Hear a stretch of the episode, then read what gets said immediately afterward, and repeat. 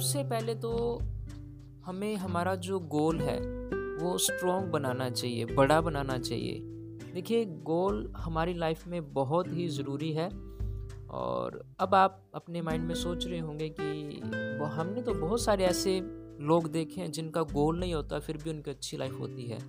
हाँ आप सही सोच रहे हैं, उनकी अच्छी लाइफ होती है, लेकिन अगर आप इस ज़िंदगी का एक खूबसूरत लाइफ का फुली एडवांटेज लेना चाहते हैं, उसको और भी अच्छे तरीके से जीना चाहते हैं। और अगर आप ये सोचते हैं कि मेरी लाइफ में खुशियाँ ही खुशियाँ हों, चारों तरफ़ बहुत अच्छा अच्छा एनवायरनमेंट हो, और फाइनेंशियली या फिर मैं यूँ बोलूँ कि फाइनेंशियली के साथ साथ एक पीसफुल जो है लाइफ हो, और everything is more beautiful so आपको गोल ज़रूर बनाना चाहिए।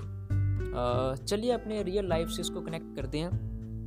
देखिए, जब हमारा जन्म होता है सो ऑलरेडी गॉड के द्वारा ये प्लान है कि नाइन मंथ के अंदर ही बॉडी ने जो है प्रॉपर तरीके से शेप लेनी है प्रॉपर इसको जो है शेप आनी है वो नाइन मंथ के अंदर है। तो उनका ऑलरेडी प्लान सेट है टारगेट है गोल बना हुआ है।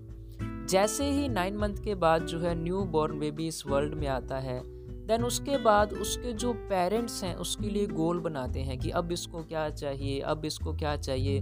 देन वो उसकी एजुकेशन की प्लानिंग करते हैं फिर उसके कैरियर की प्लानिंग करते हैं। So everything is plan तो सब कुछ प्लान होता है। अब प्रॉब्लम यहाँ पे ये आती है कि जब कॉलेज पास आउट होते हैं तो मैं आ, सभी का नहीं बोल रहा बट बहुत सारे लोग ऐसे होते हैं जो कि गोल को भूल जाते हैं या गोल बनाते ही नहीं या जस्ट बस उनके माइंड में ये चल रहा होता है कि हमारे आसपास कौन सी एक्टिविटी ज़्यादा चल रही है बस उसको पकड़ करके बस उसके पीछे लग जाएँ। हालाँकि होना ये चाहिए कि उनको खुद का गोल बनाना चाहिए। कैरियर गोल बनाना चाहिए हेल्थ गोल बनाना चाहिए रिलेशनशिप गोल बनाना चाहिए।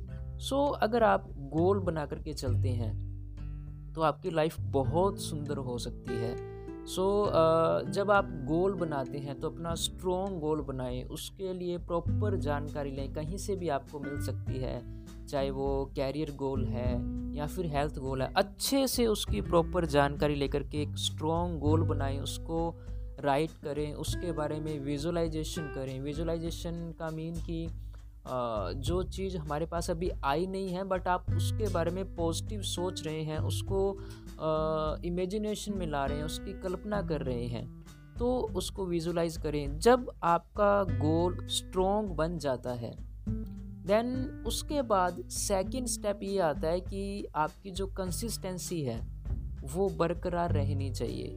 आपको लगातार उस गोल के ऊपर टिके रहना है। अब यहाँ पे क्या आता है कि जब आप गोल बना लेते हैं तो आपको, आपकी जो डेली लाइफ के अंदर डिस्ट्रैक्शंस हैं, वो अच्छे से दिखना शुरू हो हो जाती हैं। यानी कि क्लियर वो आपके सामने आना शुरू हो जाती हैं कि ये जो है मेरी डेली लाइफ में प्रॉब्लम्स आ रही हैं तो आप उनको देखना शुरू कर देते हैं।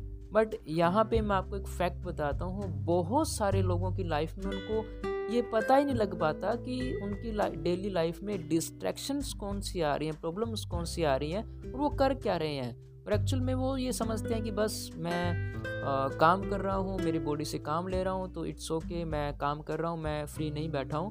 बट एक्चुअली में वो आइडेंटिफाई नहीं कर पाते हैं। लेकिन जब आप गोल बना लेते हैं तो उसके बाद होता ये है कि आप अपनी डिस्ट्रैक्शंस को अच्छे से आइडेंटिफाई कर पाते हैं। और उसके बाद ये होता है कि जब आप कंसिस्टेंस उसके ऊपर वर्क करते हैं तो ये डिस्ट्रैक्शंस बार बार आती हैं। अब देखिए आप डिस्ट्रैक्शंस को रोक नहीं सकते हैं, उनको अवॉइड करना पड़ेगा आपको। क्योंकि अगर आप अपने गोल को इम्पोर्टेंस देते हैं और उसको अगर आप विजुलाइज करते हैं तो रियली आपको फील होगा कि अगर मैं, मेरा ये गोल अचीव कर लेता हूँ तो मेरी लाइफ में ये चेंजेस आ जाएँगे। तो अब होता ये है कि आप डिस्ट्रैक्शंस को धीरे धीरे अवॉइड करना शुरू कर देते हैं। और कंसिस्टेंसी बनाने के लिए या बनाए रखने के लिए आप अपने उस फ़ील्ड से रिलेटिव बुक्स पढ़ सकते हैं। उस फ़ील्ड से रिलेटिव बहुत सारे ऐसे पीपल हैं जो बहुत सक्सेसफुल होंगे। आपके उस फ़ील्ड में, जिस फ़ील्ड में आपने वो गोल बनाया है तो उनको कंटिन्यू आप सुन सकते हैं। अगर फिज़िकली हो सकता है तो अच्छी बात है। फिज़िकली नहीं तो आजकल तो क्या वर्चुअली पॉसिबल है और मोस्ट ऑफ़ द पर्सन के जो अकाउंट्स हैं सोशल मीडिया पे हैं तो वहाँ आप कनेक्ट होकर के उनसे जो है उनके पॉडकास्ट हैं या उनकी बुक्स हैं, उनके जो सेशंस हैं जूम सेशन है या यूट्यूब सेशन है, वो अटेंड कर सकते हैं। इससे होगा ये कि आपको अपने फ़ील्ड के बारे में मोटिवेशन भी मिलेगा कंसिस्टेंसी भी आपकी बनी रहेगी और आपको स्ट्रिक्ट होना पड़ेगा, अपने माइंड के साथ स्ट्रिक्ट होना ही पड़ेगा।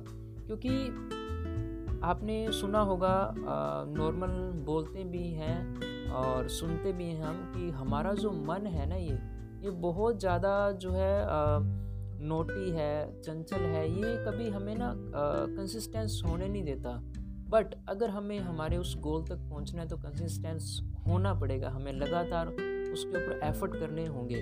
उसके लिए आप अलग अलग एक्टिविटीज़ कर सकते हैं। जिस तरीके से मान लीजिए आप जो है उसमें छोटे छोटे जो है बैरियर बना सकते हैं।